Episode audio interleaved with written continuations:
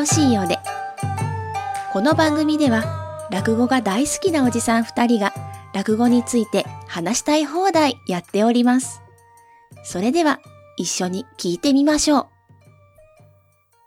お後がよろしいようで、しがつ下関、椿雷堂です。萩原です。よろしくお願いします。もうしばらく経ちましたけれども、うん、にがつから週刊少年ジャンプでまさかの落語の漫画が連載が始まると。ちょっとね、ざわつきましたよね、ツイッターとか。そうですよね。えー、落語好きの間ではかなりざわざわしてたんですけれども。はいはい。で、ちょっとね、本来だったら取り上げたいところだったんですけれども、取り上げようというタイミングの時は、うん、えー、我が番組としては唐久師匠に来ていただいているという、それどころじゃない感が半端じゃなかったので、はいはい、ちょっと触れられずに来てたんですけれども、うん、で、萩原さんもツイッターとかではね、えっと、いちわとにわは見て、そんな感じのところまでははん、うん一言二言ぐらいはツイートもしてた感じでしたよね。僕もちょっといちわ見てどうなるのって思いながらにわ見てっていうところまではあって、えっと、良くも悪くもいちわが、ね、あの、ちょっとリアルの落語界からすると不自然っぽい要素が目につくっていうところもあって。いかがなものか的なね。はいはいはいはい。あったんだけれども、まあ、いちわめが、えっと、ヒロインのお父さんが落語家を挫折するってエピソードで、にわめからが、まあ、あれだったら言ってみればエピソードゼロみたいなもので、そうですよね。そうですよね。で、だいにわからがヒロインの主人公の女の子が落語家を目指すって話が始まるという流れ。まさにその、アカネちゃんの話。そうですね。話になっていくというところまでが、で、にわめ。で、あの、細かいところで言うと、これ今、ろくわまで、えっと、収録時点ではろくわまでが、出てるんですけど、うんはい、毎回、あのー、一回出ない時もあるんですけど、ほぼ毎回、あの、演目が、新しい演目が出てきて、演目の紹介も丁寧にされてるっていうパターンがあったりとか、はいはい、割と、まあ、落語界の制度がわかる、知らない人でも、あ、そういうもんなんだってわかるような要素が織り込まれたりっていう要素も多くて、はいはい、で、ただ、一方で、あの、増ページしてる回も多くて、うんあの、ボリ、読み応えのある展開にはなってるんですけど、その分ストーリーの展開も早いっちゃ早いんですよね。ああ、なるほど、なるほど。はい、えっと、今言った、そのにわで、えっと、お父さんが指示してた師匠のところに、アカネっていうヒロインが、えっと、正式な弟子ではなくて、落語を教わりに行ってるみたいな立場として行ってるっていうのがあって、うんはいで、だいさんわで、えっと、まだプロでもないのに講座に上がるっていう、あの、いわゆる落語か、落語カフェ的なところで、初講座を務めるっていう経験をして、で、さらにその後で、えー、その次の回では、あの、割と近い世代の天才タイプの落語家に、を実際に見る、出会う、はいはいはい、みたいなエピソードがあり、で、そこから改めて、あの、師匠に弟子入りしようというくだりになって、えー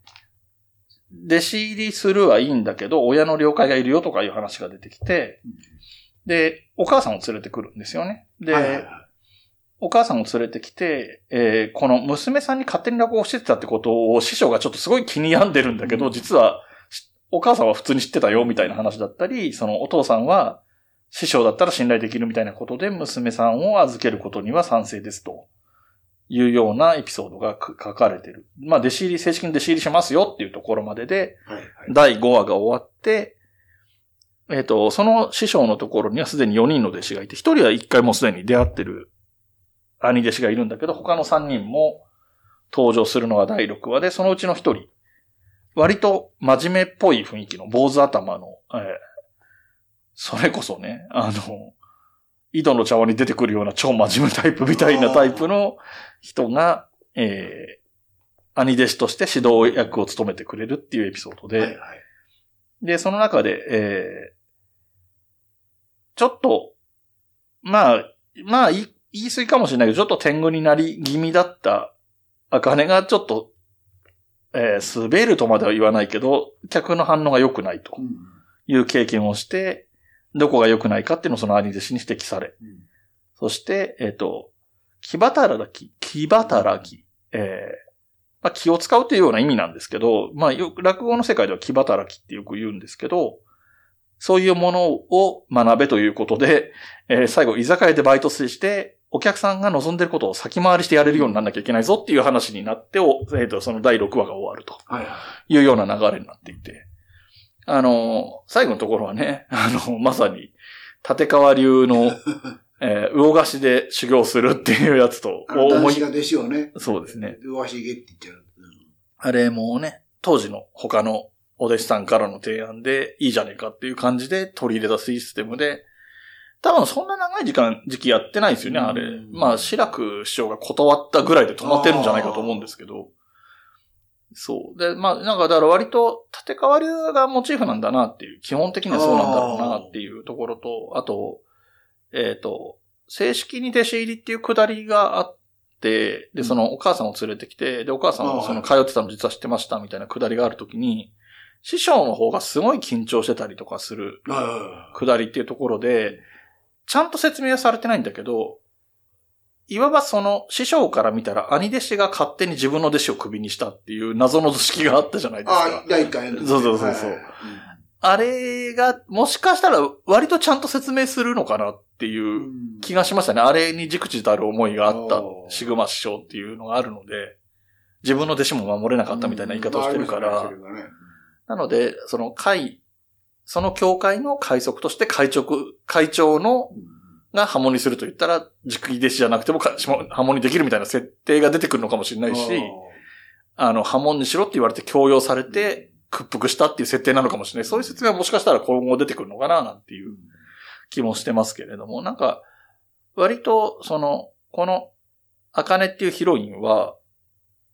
えー、なんていうのかな。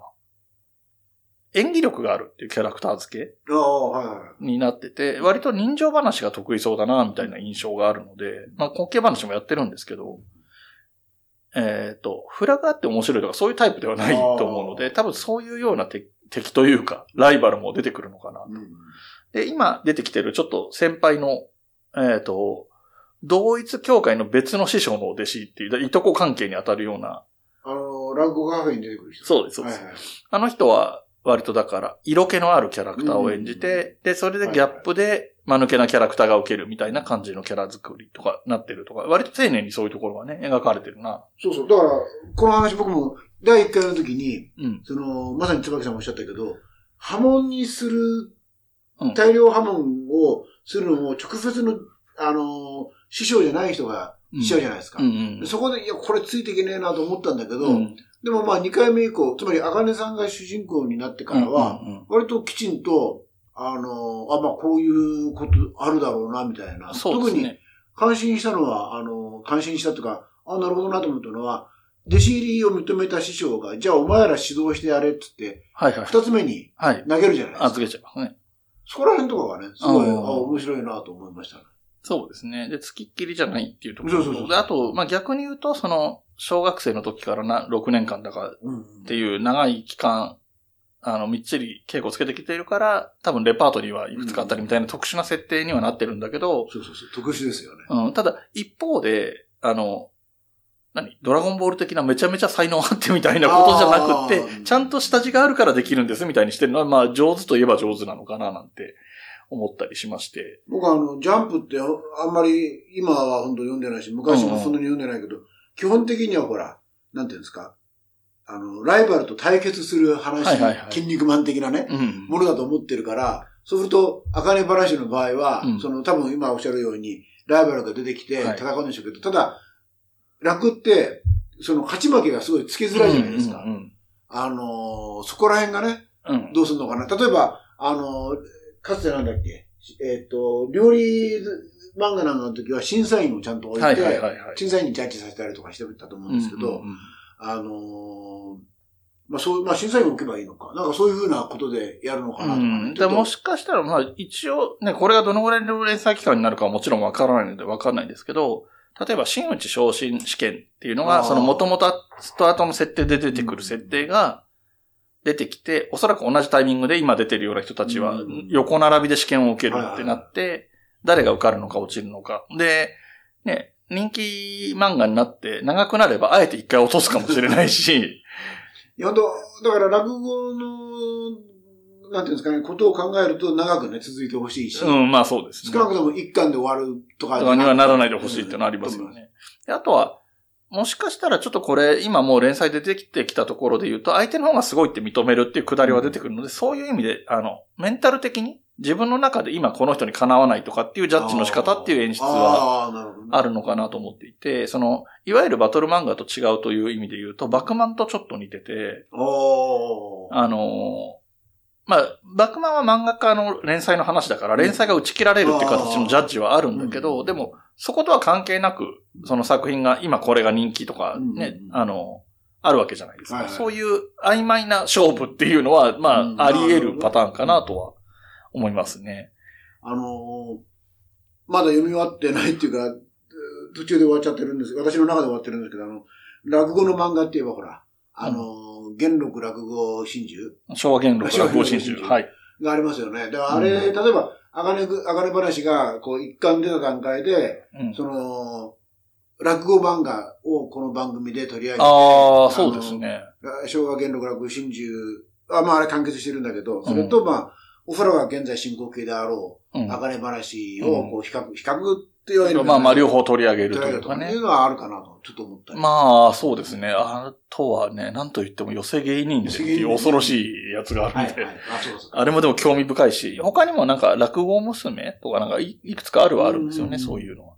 はい。っていう落語漫画もちょっと面白いですよっていう話でした。あ、そうそう。あの、言わないでこの話いきなり始めちゃいましたけど、この下関は、えー、タイトル見てればお分かりの通りという話なんですが、えー、基本的には雑談会という形になりますので、はい、こんな調子の話をこの後もいくつかしていきたいと思います。まあ、あれですよね。割とゲスト会が多かったので、うん、あの、二人の。そうですね。まあ、枕で話すような話ができてないっていうのもあるので。まとめてやりましょうか的な。そんなイメージですね。はい。はい、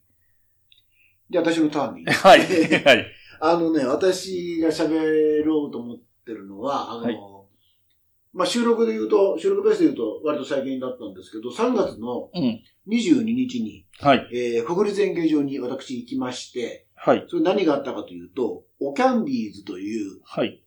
ユニットの、はいまあ、解散、まあ、コンサートと言っていいのかな、解散イベントがあったんです。うん、でじゃあ、そのオキャンディーズは何かというと、はい、落語協会の女流落語家さんにん、えっ、ー、と、林家、鶴子、林家、うん、あんこ、うん、それで、春風亭一花、うん、さんにん、まあ全員確かふたつめだと思うんですけど、うんうん、の、えー、ユニットでオキャンディーズっていうのを組んでまして、うんうんうん、で、これ実はもう何年もやってたらしいんですけど、はい、そもそもスタートはなんかみんなが、さんにんが前座の時の、時かなの、はい、えっと、落語協会の夏のイベントの余興で結成したらしいんですけど、でそれがまあ評判が良かったんでしょうかね。あの、えー、それこそ浅草演芸ホールとか、うんえー、東洋浅草の東洋館とか、うん、あるいは私も見ましたけど、今年のいちがつの、えっと、末広亭の夜市会の女流落語のイベントの、うんえー、時に出てきたりとか、うん、まあそういうふうに、えー、なんていうんですかね、えー、ちょっとずつ出ては露出はしてたんですけども、まあ、今回さんがつにじゅうににちに、まあ、解散しましょうと。で、本当はこのオキャンディーズは、うん、去年のくがつの段階で解散イベントをやる予定で、実は私もその時にもチケット買ってたんですけども、今コロナがやっぱりちょっとひどくってできないということになって、で、とにかく延期しますと。で、チケット買った人はそのまま持っててくださいねっていうんでずっと持ってたら、はい、えっと、今年だってからかな、まあ、さんがつにじゅうににちにやりますと、うん、はっきり発表があって、うんで、まあ、ご存知のような状況なので、うん、まあ、あの、なんとかでき、できたと。うん、確か満席だったと思うんですけど、うん、であの、あつま、フル収容だったと思うんですけど、うんうん、で、やったんですけど、あのー、何が言いたいかっていうと、二つありましてね。一つはね、はい、とにかくこの人たち、うん、あのー、ガチでやってるっていうか、あの、ふざけてることを、ふざけたことを真面目にやってる、一生懸命やってる。これがとっても素晴らしくって、うんうん、で、あのー、まあ、基本的にあの、キャンディーズ、まあ、名前見ればわかる通りですけど、うんうん、キャンディーズの歌を歌って踊ってなんですけども、うんうん、で、しかも衣装もね、ちゃんとそれっぽい衣装をちゃんと作って、ねうんうん、用意して、で、ちゃんと竹平師匠、先輩に司会してもらって、っていうふうなね、本当に本、本寸法ってここで使っていいのかな本寸法の、うん、あの、ちゃんと、なんていうんですか、音楽の、イベントになってるんですよ。はいうんうん、で、そこに、まあ、あの、えっと、にじゅうににちで言うと、解散の記者会見をやったりとか、うん、えー、あとさんにんで立体落語っていうんですかね。あの、つまり、セリフをちょっと、ああ、分けて。分けてやる。うん、あの、で、えっと、お菊の皿やってましたけど、うん、やったりとか、うん、えー、で、一番僕は個人的に感動したのは、柳家京太郎師匠、はい、ゲストなんですけど、はい、彼に落語をやらせずに、歌を歌わせるっていうね。うん、あの、京太郎師匠は実は、えっと、これはインディーズだと思うんですけど、あの、東京ホテト、ホテトロボンドっていうのを出してまして、はいはいはい、それを歌ってくださったというですね、はい、あの、いうのもあったり、はい、で、これはその柳家京太郎師匠も、えー、言ってますし、あ、何しろ驚いたのが、その本寸法を本気でやってるなと驚いたのが、うん、あの、パンフレット、うん、えー、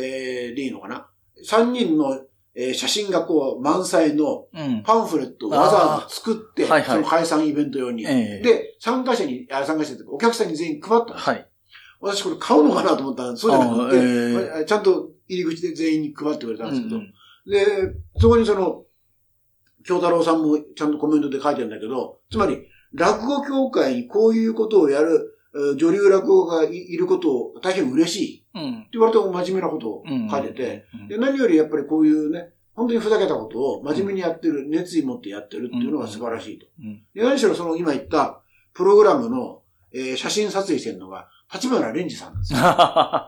で、あの、竹井師匠がなんか、お前らよくこう頼めたな、みたいなこと言ってて、で、えっと、多分まだしばらくアップしてると思いますけど、オキャンディーズっていう公式のアカウントがツイッターにあって、はいはい、そこであの、関係者の人たちに、が、あの、オキャンディーズのためにコメントを残してくれましたっつって、まあさんにんの、えー、ゆかりのある人たちがね、うん、例えば林家正蔵師匠とか、はいはいはい、えー、あんこさんのお父さんの時蔵師匠とか、はい、えー、あるいは、えっと、軽く師匠も喋ってますけど、うん、あと京太郎師匠が喋ったりとか、うん、あの、そういうのも、どうやら本人たちが取りに行ってるんですよ、ね、あ、はいはいはい。そういうところとかも面白いし、うん、で、あと、あ、そうそう、で、あのー、もう一つは、あのー、落語協会っていうのは、やっぱり女流落語家の層が厚いなと。ああ、はい。何しろ、まあ、さっきちらっと言いましたけど、今年のいちがつさんじゅういちにちの末広亭の夜市会が、落語協会の女流の、うんえー、だけで昼席も夜席もやったんですよ、うん、つまりそれだけでちゃんと賄えるぐらいので全員昼ぞれとメンバー違うんですよね、うん、そのぐらい人数がいると、うん、いうことであ結構層が厚いなと、はい、あのー、落語芸術協会はそこまでた多分いないはずなんですよね。そうですね。で、もっと言うと、立川流は一人しかいないし、小春さんしかいないし、あ, なるほどあの、おそらく五代目円楽一門会もゼロじゃないですか、ね。ゼロでしょうね。だからもう逆に言うと、極端にそのふ触れてる。まあ、あとは、芸協は、あの、講談師がいるの で, で、講談師は女性多かったり、そもそも多かったりするので、はい、あの、そもそも多いっていうのはもともとって意味じゃなくて、傾向として今多くなってるので。あの、先代の山陽師匠がね、たくさん自分のところに女流入れたっていうのもありました、ねうん、そう、そういう流れがあったので、今、相対的に女性が多くなってるっていうじ状態が、その落語芸術協会の総数に影響してるっていう状況はある、うんうん、ということですね。というね、まあ、その、落語協会は女、女性の層が厚いなというのと、うんうん、やっぱり本気でふざけたことをやってる人たちっていうのはたっといなというね。うん、そうですね。そこはね、本当に難しいところなんだけど。大平師匠、あ、大平、竹井師匠がその司会者がね、うんうん、面白かったのは、その、三人にいろいろ突っ込む中で、うんうん、市原さんに、うん、春風亭がこんなふざけたことしてダメだろうと。なんでお前が、お前、あの、林家のカラーになっちゃうんだ、みたいなこと言って。だからその、市原さんも真面目な人だから、うん、でも私はこのイベントを通して、うん、あの、は、林家スピリットを学ぶことができました。うん、だああ、そうか、林家って確かにサバイバルはすげえからな、みたいなことを言ってて、そこら辺のやりとりもちょっとおかしかったですけど。そうですよね。まあまあ、落語協会の良さですよね。柳家とか春風亭の系譜と、林家と両方あるからっていう良さがあるっていうのは本当にあるなと、前々から思ったんですけど。はい。ですね。はい。で、じゃあまた私の方からになるんですけれども、実はですね、これ、いちがつついたちに、えー、僕毎年、新宿末広亭に行ってて、今年初めて、はい、えー、末広亭友の会というのに入会しました。おー、なるほど。で、えー、ちょっとこれがどういうものかっていう話を少ししようかなと思っていて、知りたい知りたい。えーと、入った時にもらったパンフレットみたいなのがあるんで、ここに書いてあることをそのまま読んでいきますと、うんうんはいはい、えー、当席では、末広亭友の会を発足し、広く会員を募っています。会員になられた方には次の特典がございます。うんえー、入場料金が割引になる会員証を発行します。ほうほうこれが会員証ですね。確かごひゃくえん引きぐらいになるんじゃないかな。あ、そこそこ大きいですよね。そう、大きいんですよ。うんえー、落語、色物、定石、新宿末広亭、えー、友の会会員証と書いてあって、有効期限も書いてあって、自分の名前も書くようになっているという、うん、紙のえー、会員証があります。うん、で、二つ目。三が、三ヶ月間有効の入場券を一年間によんかい、えー、入会よりさんかげつごとにお送りします。え？ただ券ってこと？ただ券です。あ、そうなんですか？これです。うん、うん。えー、ご入場券って書いてあって、うん、有効期限が、えっと、この私の場合だといちがつついたちに入会しているので、さんがつさんじゅういちにちまでの有効期限のものが、うんうんえー、配られます、えー。使っちゃってるんで、半券切られてますけど、うんうんえー、ご入場券って書いてあって、金額がね、あの、入場料金で書いてあってにせんごひゃくえんって書いてあるんですけれども、うん、にせんごひゃくえんぶんで、じゃなくて、うん、えっと、さんぜんごひゃくえんの会にも、これで入ります。おだからおそらく、あの、これを転売するとかの根拠になる数字っていうぐらいの意味、まあ、転売とかしちゃダメなんですけど、うんこれ多分金券ショップに持っていくとにせんごひゃくえんをベースに値段をつけるんだろうなっていう感じはするんですけど、そういうことは知っちゃダメですよっていう話なんですけどね。うん、えー、で、これが、えっと、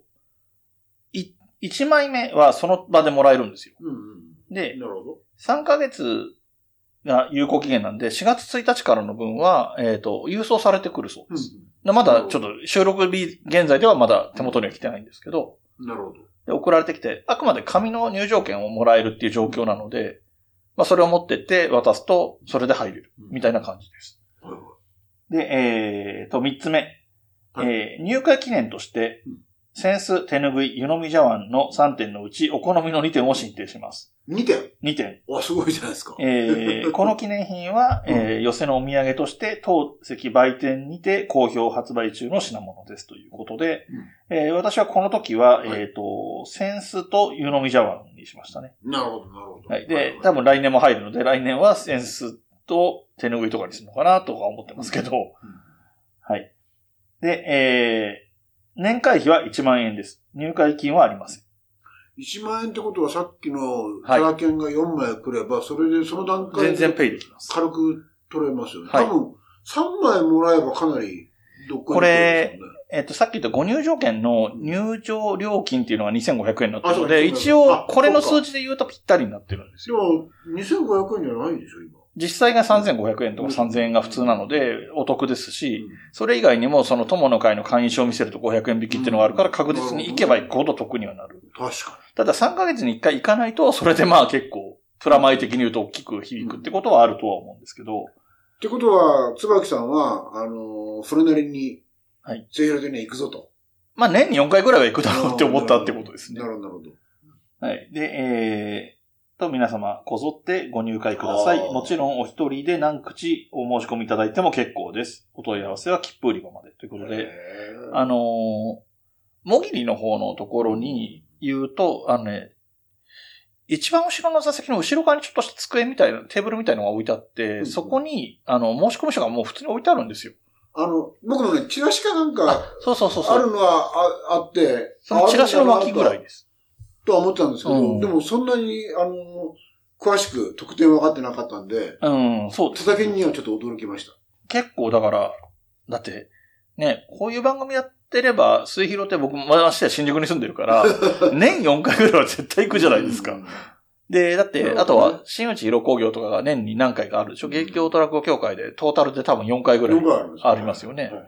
で、どこで見るかを末広亭に絞っちゃえば、それでペイできちゃうくらいの話なので、全然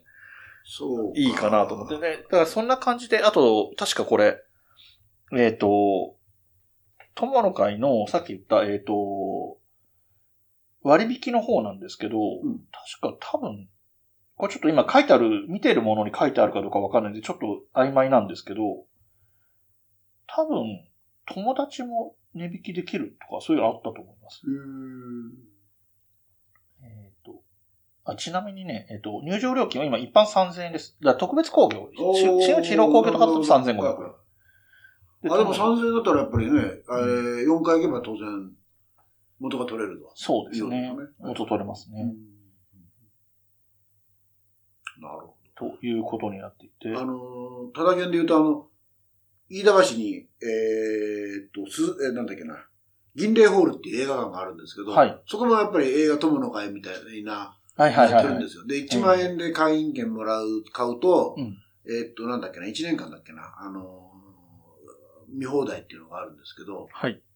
えー、っと、それにちょっと近いというか、まあ、割引だからちょっと違うんだけど、うん、それをちょっと思い出しましたね。はい。えっと、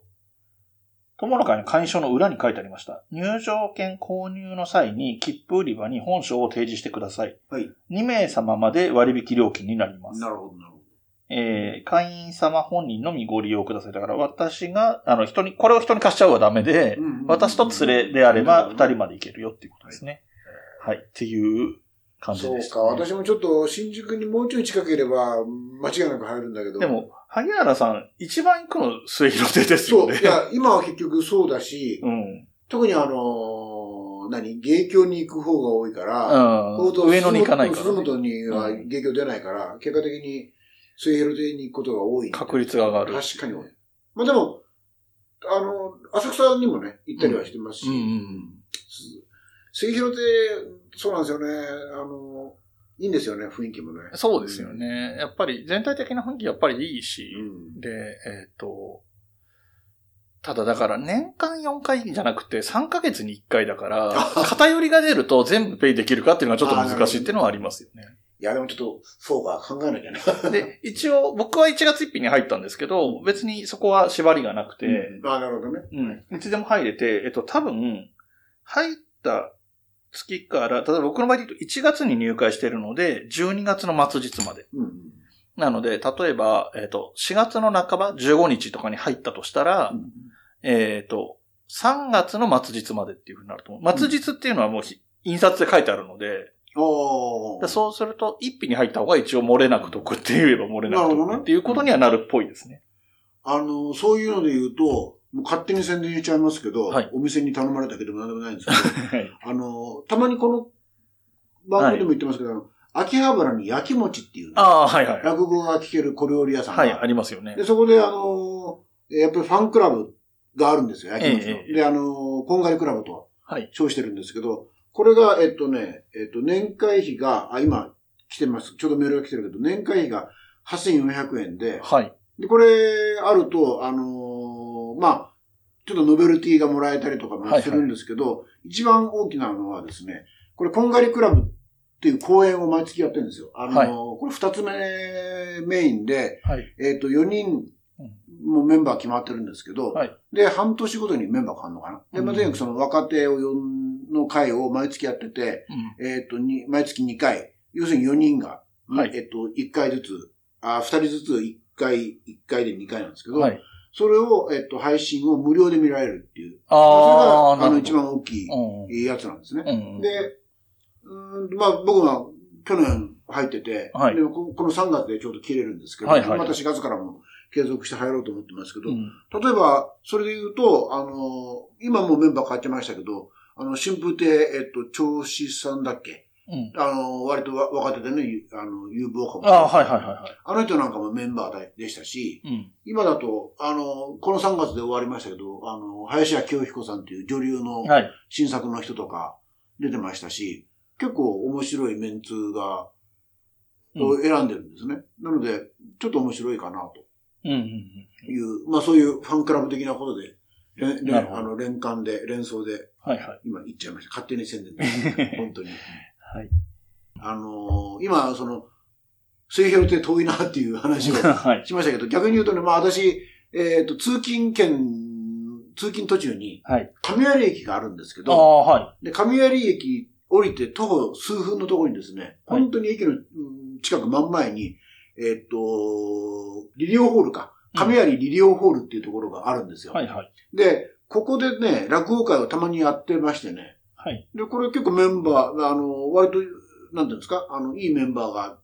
あの、出演者が出ることが多くって、うん、たまに私行ってるんですけど、会社帰りとかに、はい。で、その直近行った会がですね、えっと、ピーチスワン落語会。はい。というのに、行きましたっていう話をですね、ちょっとしようかなと思うんですけど、うんうんえー、ピーチスワンって誰かっていう問題があるんですけど、スワンはね、はい、まあわかりやすいかもしれないです。あの、三遊亭白鳥、はい、師匠、はい。で、ピーチっていうのは、えー、桃太郎師匠じゃなくって、はい、えー、桃月庵白手さんなんですね。はいはい、つまり、桃月庵の桃、あの、桃で、えー、桃とし、えー、白鳥でピーチスワン落語会なんですけど、うん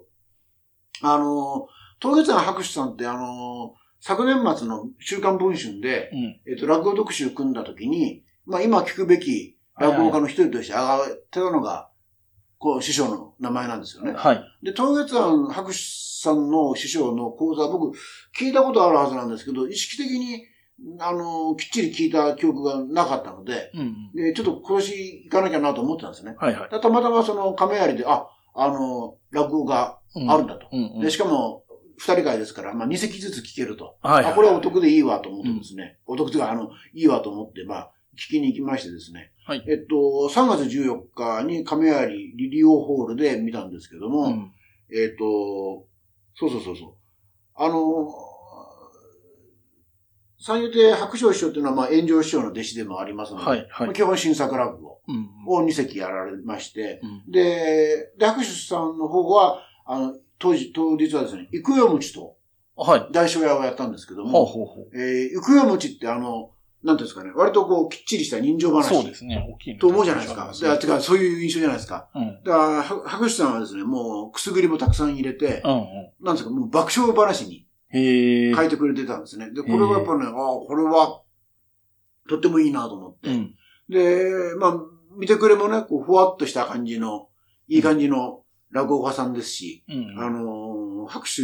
さんはこれちょっとしばらく追いかけなきゃいけないなと。どんどん追いかけなきゃいけない落語家増えちゃうんだけど、うん、あのーね、目が離せないなというのが、うん、あの当日の印象でした。ということでございまして。はい。はい。そういう会があったと。あったと。でね、うん、そういうふうなことをですね、私あのー、ちょっと落語、せっかくだからというんでですね、はい、今年、あ、年末か、うんうん、あのー、からですね、落語のブログを始めたんですよ。そうですよね。そのこともちょっとああ、いや、僕それ聞こうかと思ってたんですけど。あの、落語の話は、どっからでも始まるっていうね、タイトルで、うんうん、あの、ブログを始めまして、本当は、あの、週に、土日にね、更新しようと思いながら、はい、なかなかちょっとまめにできてないんですけど、あまあ、あの、直近のネタで言うと、あの、まさにその、ピーチさん落語会のことを書いてますけども、うん、まあ、この、収録が配信されるまでにはですね、もうちょっと新しいネタを、書こうと思ってますけども、はいえー、割とこう、なんていうんですかね、えっと、行った落語会で気になった噺家さんのこととかは、うん、まあ、このブログにちょいまか書いていこうかなと思っております。はい。はい。ってなことですね。えー、その、ブログの流れでいくと、私も、はいはい、えー、その後始めまして、はいはいはい。えっと、萩原さんがこの名前を使わなかったので、僕の方では、うん、えー、ひとりおあとっていう名前を使わせてもらってますけれども、うんうんうん、えっ、ー、と、ノートっていうアプリ、ね。あ、ノートね。はいはいはい、はい。やっていて、うんうんうん、で、えっ、ー、と、これ、ブログ一個一個をマガジンっていうのに区分けできるので、うんうん、だから落語の話をしてるやつは一人おあとっていう、その、中に入れてるっていうようなイメージなんですけど、えー、そこに入れて、えー、書いてますと。あの、ノートってまあちょっと、なんていうんですかね、もう、書くことに特化したブログっていうふうに僕は認識してるんですけど、うんじゃあ、あの、落語以外のこともお書きになってるっていう。書いてますね。あの、僕の椿雷堂で検索してもらうと、うんえー、私のアカウントみたいなのが出てきて、その中には映画の感想書いてるのもあるし、落語の話もあって、なるほどなるほどはい、で、マガジンっていうのでタグ付けみたくなっていて、なるほどなるほどはい、えっと、実際書いてるのが、えっと、これも話そうかなと思ってたんですけど、うんうん、えっと、登る小作かけるっていうイベントが、うん、えー、えー、と、なんですけど、ユーロスペースであって、うんうん、えっと、関石亭昇さんと春風亭昇作さんっていう、まさにルートナインの同じスリーっていうチームにいる、二人がやってるイベントで、うん、えっと、新しく始めたイベントなのかな、うん、で、昇る昇作かける何々って後に続くようなイメージで、うん、で、この時は、えっと、かける、うん、えー、こちらく宮治。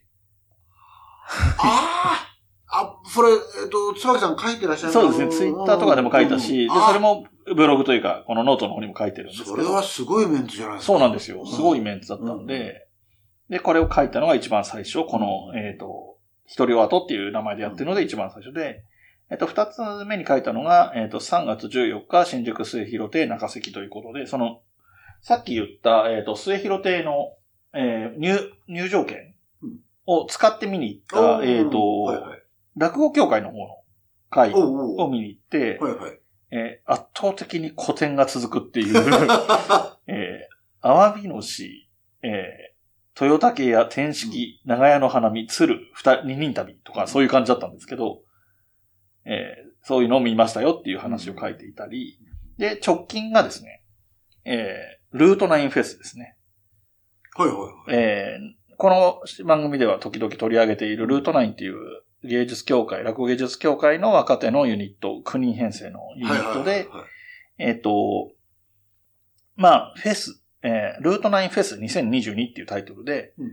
えっと、去年のじゅうにがつにね、のぼるさんに来てもらってお話してもらったんですけれども、うん、去年のじゅうにがつでそのシーズンの、えー、チーム戦の結果を発表するってなっていて、で、いち、にがつは、えっと、各自が、この各チームごとが独自に落語会とかはやってたんですけど、それはそれ、それは自由にやってくださいみたいな感じで来ていて、で、それとは別で、えっと、大きめのイベントを、えー、さんがつにやりましたと。で、これがさんがつにじゅういちにち月曜日祝日ですね。はいはい。えー、で、ザ・高円寺っていうところがありまして、えー、そこの、同じ建物の地下にある方がザ・高円寺ツーっていうタイトル、タイトルというか名前になってるんですけど。あれだ。あれですね。ゆとたわさんがイベントやったところ。やったところですね。えっと、そこで、えー、開かれました落語会で、えー、ルートナインのメンバー全員もちろん出ますし、うん、えっと、とにかく目玉は、えー、ゲスト出演が春風亭昇太師匠という。ほほー。なかなかの大物を。なかなかの、うん、えー、このルートナインのメンバーの中にふたりお弟子さんがいるんですね。あの、翔太師匠のお弟子さんがいて、今、えっと、ひとりは春風亭、さっき言った翔作さんがひとりです。うんうん、で、もうひとりは春風亭昇林さんっていう人で、うん、今、えっと、笑点の座布団配りのにばんてのポジションやってる人で、えっと、通常だと名前呼ばれたりすることはないんですけど、えっと、最近たまたま、あの、若手と、レギュラーの大喜利対抗戦みたいなのやってたんですよ。やりましたね、やりました。はい。あの時に若手の方に座布団配る役をやってたのは少林さんで。なるほど。うん、えっと、まあ、名前も、あの、ちゃんと紹介も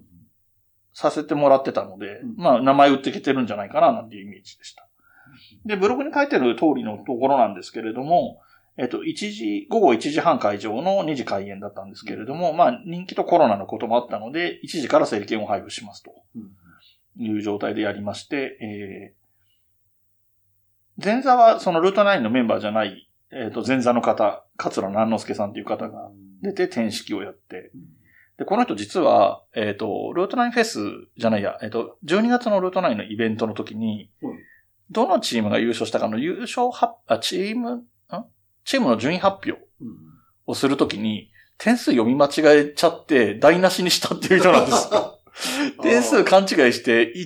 いちいの人をにばんめに読んじゃって、あ、間違えましたって言って、まあ、それで結果的にそこが逆になるってことだから、とか分かっちゃうみたいなミスをしちゃって、結構大きいミスしたんですけど、うん、えー、前座として出てきて上がっていきなり謝るっていうところでもう笑いを取ってるっていう感じで、もう多分、ルートナインを追っかけてる人にはもうお馴染みの感じになってきていて。で、この後順番で言うと、その後積々亭昇さんね、うん、あの、我らがっていう感じですけど、で、その後、えっと、サバ弁っていうチームの、えー、春風亭勉強さん、じん、えー、三遊亭陣馬さん、吉馬さんの弟でしたね。で、春風亭昇作さん。あ、そうですね。あ、違う違う違う待って。ごめんなさい。積々亭昇さんの後は神田桜子さん。で、うん、春風亭勉強さんで、ここで一回中入り入って、三遊亭陣馬さん。うん、この三人が全員サバ弁、チームサバ弁のメンバーで、この後、えっと、翔太師匠のお弟子さんが続くんですね。翔作さん、翔林さんって来て、翔太師匠の出番。で、他のメンバーがその後なんで、中入りが、翔太師匠の出番の後にもう一回中入りが入って残りさんにんが出てくるんですけど。翔太師匠が取りじゃないんだ。あの、スケジュールの都合もあったみたいなんですよ。時間も決まってたみたいで。なので、最後はさんにんが、えっと、三遊亭花金さんの花見酒と、春雨や晴れたさんの高校と、うん、えー、笑福亭佐光さんの二人癖。っていう流れだったんですけど、どうしても話したい話が、うん、一番最初に上がっ、あ、まあ、前座は別として、一番最初に上がった、積々亭昇さんが、うん、出番が、本当はじゅうごふんなのににじゅっぷんって勘違いしてて、うん、ごふんこぼしたっていう感覚だったんですって。だから、えっと、本当はじゅうごふんでやんなきゃいけないところをにじゅっぷんのつもりでにじゅうごふんまでやったので、実際には 10, 10分オーバーしてるっていうつもりだったんだけど、実際にはさんじゅうごふんやってて、もっとこぼしてるんですけど。えー、っていう、えー、ふたりぶん。そうそう、ほぼふたりぶん。うん、僕も聞いてて、最初の枕がものすごい長かったんですよ。で、ストーリー仕立てでオチもあったので、あ、新作でも古典でもなく漫談で終わりにするつもりなんだって思ったぐらい長かったんですよ。でもそれ終わってから本題に入ったので、えって思ったんですけど、で、なんかね、ちょっとね、好きなだけできるんでみたいな言い方してたんで、へーって思ってたんですけど、実はそんなことなくて、単純に押してて、で、この後出てくるのがさんにん続けて、そのサバメンっていうチームの人間がずっと続くんですけど、全員、短くせざるを得ないんですよ。翔太師匠の時間が決まってるし、翔太師匠のお弟子さんたちに時間縮めてくれとは言いづらいじゃないですか。その流れ的に言うと。別に仲間だからそこは失礼じゃないんだけど、翔太師匠に失礼じゃないですか。お弟子さんの時間縮めちゃうと。なので、サバメンががっつり固まってるところがさんにんとも全員ごふんとかななふんとかでまとめながら縮めて縮めてってやって、で、えっと、翔太師匠のお弟子さんにつないで翔太師匠の出番があってっていう感じの流れだったんですけど、あの、本当に本人は、じゅうごふん、あ、にじゅっぷんのところをにじゅうごふんやっちゃったで降りてきたから、うん、実はさんじゅうごふんやってて、元々の時間じゅうごふんだよっていうのは、うん、まあ勘違いなんでしょうけど、本当に分かってなかったらしくて、うん、ものすごい凹んだんですって、本人も。やっといてお前が凹んでる場合じゃねえだろって感じもあるんだけど、うん、でもそう、凹んでた、相当凹んでたからかわいそうで、しょうがないよ、よく、そういうこともあるよみたいな感じで、みんな慰めてたらしいんですけど、相当凹んでて、せっかくザ・高円寺借りてごふんしか喋れないとかありえないよなって言ってたなんて話も、えー、桜子さんが、桜前線上昇中で、そんな話もしてましたけど、あの、寄席だと、こう、舞台から、あの、正面に時計があるじゃないですか。はい。そういうところもあるんですかね。そこはね、いかにも時計がつきそうな場所はあるんだけど、時計はついてなかったそうです。そうすると演者さんの感覚でやるしかない。そうですね。で、えっと、のぼるさんは、えっと、時計を持って上がってないし、まあ、もともと時間勘違いしてるぐらいなので、どっちみちオーバーをしちゃうんだと思うんですけど、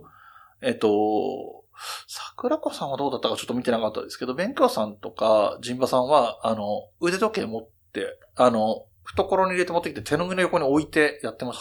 た。なるほどね。あ, あの、時々聞きますけどね。あの、環境によっては、その時計がないところは、うんうん、自分の自前の時計を持ってきて、あ, あんまり 目, 目につかないところに置いて、それでチェックしてるとかいう話を聞くんで、なるほど、まあそういう対応だったんでしょうね。はい。で、えっ、ー、と、そういう回で、でもね、やっぱり翔太師匠はさすがでしたね。あの、まあ、ある意味アウェイみたいな側面あるじゃないですか。あの場所としては。はい、ね、年齢層が高いお客さんじゃなくて、うん、若手を見に来たいお客さんが多いっていう環境でやってるんだけど、やっぱり、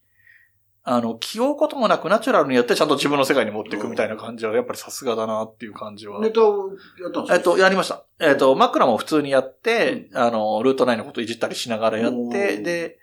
ネットだけのニュースなんですけど、取材が、えっと、サタデーステーションかなんかの取材が入ってたんですって、それのネット版の取材が入ってて、うん、こいつら取材、取材入ってるんですよとか言っていじって、うん、そうなんか取材来たことないよみたいな、いじりというか、笑いの取り方もして、自分のユニットの宣伝もしながらみたいなのを上手にやって、で、しかも、えー、最後本題は、えっと、ちょっと意外でしたけど、古典をやるっていうね、うん、一眼国。を普通に綺麗にやってて、なんかちょっと意外だなって思いながら見てたんですけど、はい。で、いうような回で、本当に。まあ、ボリュームはもう、だって単純に言って、メンバーがきゅうにんいて、ゲストがいて、前座もいるからじゅういちにん上がるんですよ。なるほど、すごいですね。うん。で、ね、一応目当てに近いメンバーがきゅうにんいるわけじゃないですか、その中で。で、もっと目玉な人たちもいるわけだから、これはもう、あの、やっぱり逆に言うと、後半に出てきたさんにんは、あの、雰囲気的には、もうお疲れでしょうけどっていうような感じの。え、だって一人じゅうごふんだとして、何分だ ?ひゃくごじゅう、にじかん、にじかん以上やってるわけですか、ね、そうです、そうです。うん、まあ、で、中入りにかい入るんで。あ、じゃあさんじかんぐらいなってるんじゃないですかね。で、おそらくだろ、翔太師匠の出番のこと、その時間のこともあったかもしれないけど、本当の取りにしちゃうとお客さんの反応が悪くなるみたいなこともあるのかもしれないですね。なるほどね。うん。ちなみに、ちょっと、これ長いから切ってもらって構わないんですけど、はい、素人落語やったじゃないですか。はいはい、で、まあ、去年、一昨年なかったんですけど、はいはい、僕らは、それこそ、あの、目の前に時計もないとこで、やってるわけですよ。はいはい、そうそうで、時計を持っていくっていう発想がないから、要するに稽古で、きっちり持ち時間を、はい、あ、合わせてくる。合わせてくる。合わせてくるんですよ。だから、えっとね、直近で、まあ、先輩たちの前でやるんですけど、その時に何言われるかっていうと、時間が長い、短い。ああ。っていうことをまず言われるんですよ。へえ、面白いですね。あ、これ先輩も聞いてるから、ちょっと、あんまり、ちょっと言い方選ぶけど、だから、私なんか、あの、本当に、えっと、枕は、あの、当日喋るのと違うわけだから、はいはい、あの、どうしても短めになっちゃうんですよね。枕言わずにやるから。そうすると、あ、じゃあ、何分ねとか言われると、いや、もうちょい枕が長いですとか言い訳して、まあ、にじゅうごふんぐらいやらせてもらって、で、当日、まあ、そうは言っても、あの、一応、稽古で、にじゅうごふんやれるって、やれるはずだと思いながら、こう、講座に上がってやる、やって、で、終わって、あの、だからちゃんとね、もう、出番の時間と出る、終わる時間と、こう、メモるところがちゃんとあるんですよ。あの、楽屋のところに。なんかあるみたいですけどね。で、それで、後輩に、後輩がこう、全部こう、楽屋版やってくれてるんですけど、後輩に聞いて、何分だった ?にじゅうごふんでしたとか言われると、まずほっとするっていう。はいはいはい。で、毎年のお約束で、いう風なのがあって。だから、あ、シンプルに時計持ってきゃいいのか、と今ちょっと思いました。なんか僕、よ、よそでも見たことありますよ。あの、何を置いたんだろうと思ってっていうようなことは経験的にはあります。はい。えー、という感じなんですけれども、まあ、雑談的にはね、こんな感じなんですけれども、はいはい、またお便りをですね、はいはい、紹介していこうかなと思っておりまして、はいはい。この番組ではお便りを募集しています。メールアドレスは、おあとにーぜろにーぜろぜろよん アットマーク ジーメールドットコム o a t o にーぜろにーぜろぜろよん アットマークジーメールドットコム です。お便りお待ちしております。また、エスエヌエス のハッシュタグは、シャープおあと。おあとはひらがなさんもじです。こちらもよろしくお願いします。えー、ね、いつもいつもお便りいただいて、ありがたい限りなんですけれども、キメラさんからいただいております。あ, ありがたいですね、本当に。えー、はい。えー、つばきさん、萩原さん、こんにちは、キメラです。はい。お二人は寄席や演芸会での座席について何かこだわりはありますか？おー。私は新宿末広亭だと、左下手の桟敷席。うんうん。えー、かっこ、これ、いいかな。えー、登場や覗いてる人が見える。うん、見えますよね。左側から見ると、えっと、末広亭の場合だと左から 見, 見れば、出てくる方側が見えるんですね。そうですね。はい、はいえー。で、浅草演芸ホールだとにかい席。うん、にかい席の最前列だと意外に舞台が近く感じるので、あと気兼ねなく食事や飲み物を楽しめる。まあ、ちょっと今ご時世的に無理かもしれないですけど、うん、日常的には食事の遠慮がいらないと。うん、ので、座る、そこに座るのが好きで。うんえー、ホールなどの回だと登場が見やすいので、えー、右下手側に座るのが好きですと。えー、すごいなぁ。うん。いうふうに書いてあって、えー、これ実はですね、お便りいただいた日が、うん、さっき話したルートナインの、うんうん、ルートナインフェスの日で、えー、現場でお会いしてます。あ、そうです。はい。で、えっと、整理券順で入ってって、僕、あれ、多分、全部でいくつだっけな。えっと、ひゃくにじゅうにんぐらい入れてたと思うんですね。にひゃくごじゅうキャパのとこで半分間引いてる、あの、いわゆる市松模様の状態でひゃくにじゅうにん入れてたんだと思うんですけど、私、確かななじゅうばんとかで、まだ、割と席選べる感がある状態だったんですけど、誘導してる、あの、まあ、メンバーがそういうスタッフ役もしてるので、誘導してるのを見てて、あ、これ言うこと聞いて座ってあげないとかわいそうだなっていうのもあったんで、うん、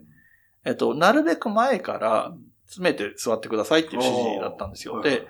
当然、あの、みんな同じように最前列側を回って入ってくるんですけど、うん、で、最前列空いてる席が一番端っこが空いてたんですよ。うん、えっと、えー、講座に向かって左端、一番前が空いてたので、うん、これ、あの、見やすい見づらいとか抜きに、ここに去って座ってあげた方が、誘導の仕事とかに時間取らせたくないっていうのもあったので、うんそこ座ったんですよ。うん、で、後でキメラさんに、どこにいますって言ったら、すぐ後ろにいますっていうのが帰ってきたので、わって見たら、さんこ、よんこ後ろにいらしてっていう感じで、まあ僕はだから、極端に変なところで見てたので、それでそちょっとこの質問が思い浮かんだのかななんていうことを思ったんですけど、えっと、ちなみにこの、ザ・高円寺ツーの場合は、えっと、下手左側から出てくるので、左端にいると幕が、端っこの幕が若干被っちゃって、出てきたのが見えづらい。なるほどなるほど。ので、えっと、見えたら拍手しようと思ってると拍手のタイミングが遅れる感じにはなりますけど、まあそこは、ね、演目が演目な、演目っていうか、落語なので、うん、座布団がある位置が見えてればもちろん問題はないので、ただまあ、僕、その、あ、まあ僕の話からしちゃうと、うん、あの、この前の、えっと、さっき話した末広亭の落語協会の会、芝居の時は、えっとね、本当に真ん中の真ん中ぐらいに座ったんですよ。左右も真ん中、前後も真ん中ぐらいのところに座ったんですけど、えっと、枕とかで正面はで向いて喋ってる時にやっぱり目が合うわけじゃないけど、こっちに向かって喋ってる感が強いんですよね。なるほど、なるほど。で、僕、桟敷あんま好きじゃないのは、あのー、末広亭の桟敷は傾斜があるのが僕は苦手で、あんま好きじゃないんですけど、もう一つ理由があって、上下振った時に目が合いそうみたいなのもちょっと抵抗感があって、で、あとね、最前列は、えっ、ー、と、あの人たち何ですっけ、あの、膝で出てくる。ボンボンブラザーズ。ボンボンブラザーズ。ボンボンブラザーズさんでしたっけ、あの、帽子投げるの。ボンボンブラザーズですよ。あれをやらされたくないので、あんまり前に座りたくない。わかる。あの、必ずボンボンブラザーズさんの帽子の芸は、うん、客席誰か指名してやらせますもんね。そう。必ずやって、うん、で、えっ、ー、と、なんていうの、無言でパントマイムでやるような芸だから、うん、あの、難しいんですよね、対応するのも。面白くする、したいなっていう思いとしても難しいっていうのもあって。なるほど。で、逆に言うと、えっと、紙切れの師匠が出るときなんかは前の方に座った方が頼んだり取りに行ったりしやすいかなとか思いますけどね。そのぐらいかな、まあ。で、僕は割ともともとは映画館とかもそうなんですけど、えっと、通路に面してるところに座りたがる癖がもともとはある。ですよね、出入りしやすいっていうのがあるので、はいはい、でも僕なんか長くいろんな映画見たり寄せ行ったりしてる中で、うん、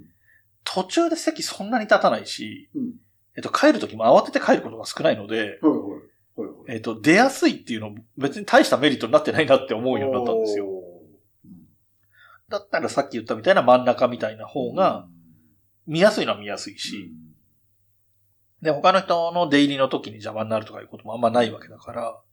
まあもうちょっと内側の席に座るのがいいのかなっていうのは最近思ったことなので、ちょっとこれもそういうふうに見ていこうかなとは思ってますね。萩原さんはなんかあります？席のこだわりというか。いやー、特にはないんですけど、むしろちょっと気になったのが、うん、今は違うと思うんだけど、昔の末広亭は、お客さんここに座ってくださいって、なんかお店の、お店じゃないや、あのー、席、席の、あの、末広亭の人に、スタッフに、かなり、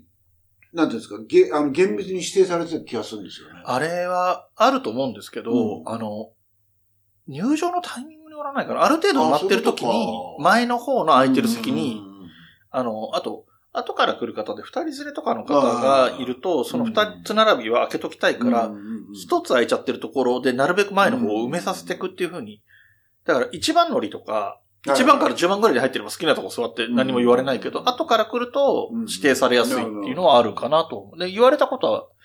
言われたこともあると思うし、うん、それこそ大きいイベントの、あの、新内広工業なんかだと混んでるから、はいはい、空いてる前の席に座らせようとするっていうのはあるかなとは思って。そうですね、僕も、あの、言われて思い出しましたけど、末広亭の桟敷席はちょっと座りづらいなっていうのは、うん、ありますね。まあ構造上ね、狙いもあってのものなので、あれはあれでいいんでしょうけど、うん、まあ僕が座るときに嫌だなって、あの、やっぱり、ふんぞり返っているよりも前のめりになってもらうとか、あの、要するに演者さんにとっていいっていうのがあるので。うん、そうですね。まあ、あえて言うなら私の場合も、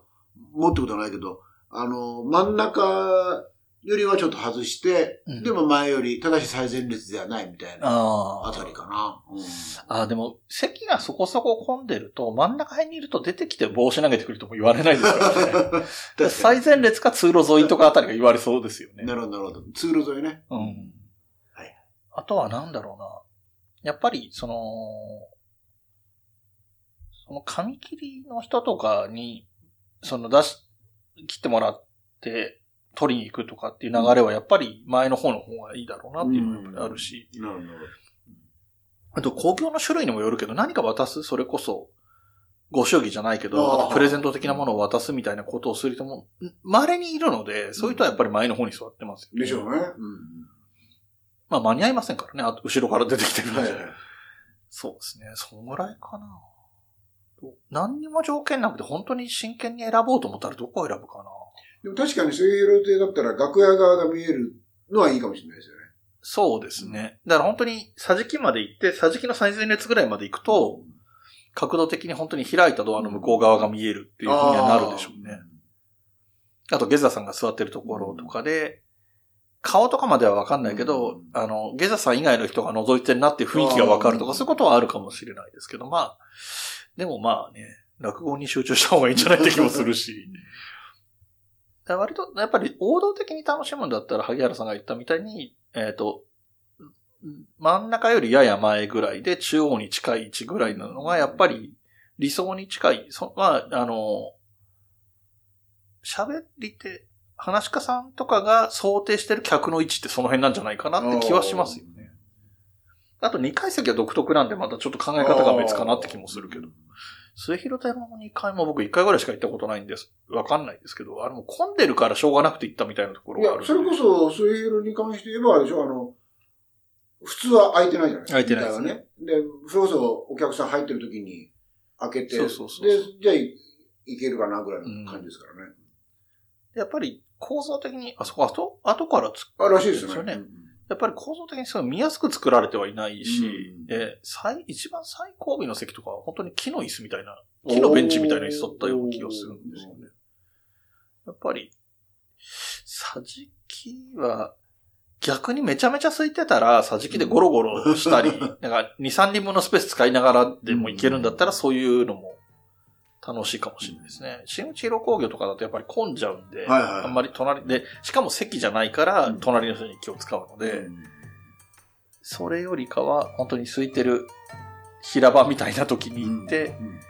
うん、なんかこんな斜めになったりしながら見てもいい環境だったらそれの方が楽しいかなって気はしますけどね。はい。というところで、木村さんのお便りに対する我々の答えはこんな感じですね。はい、ということで、えー、しがつの下関もここらで終わりにしていきたいと思います。お後がよろしいようで。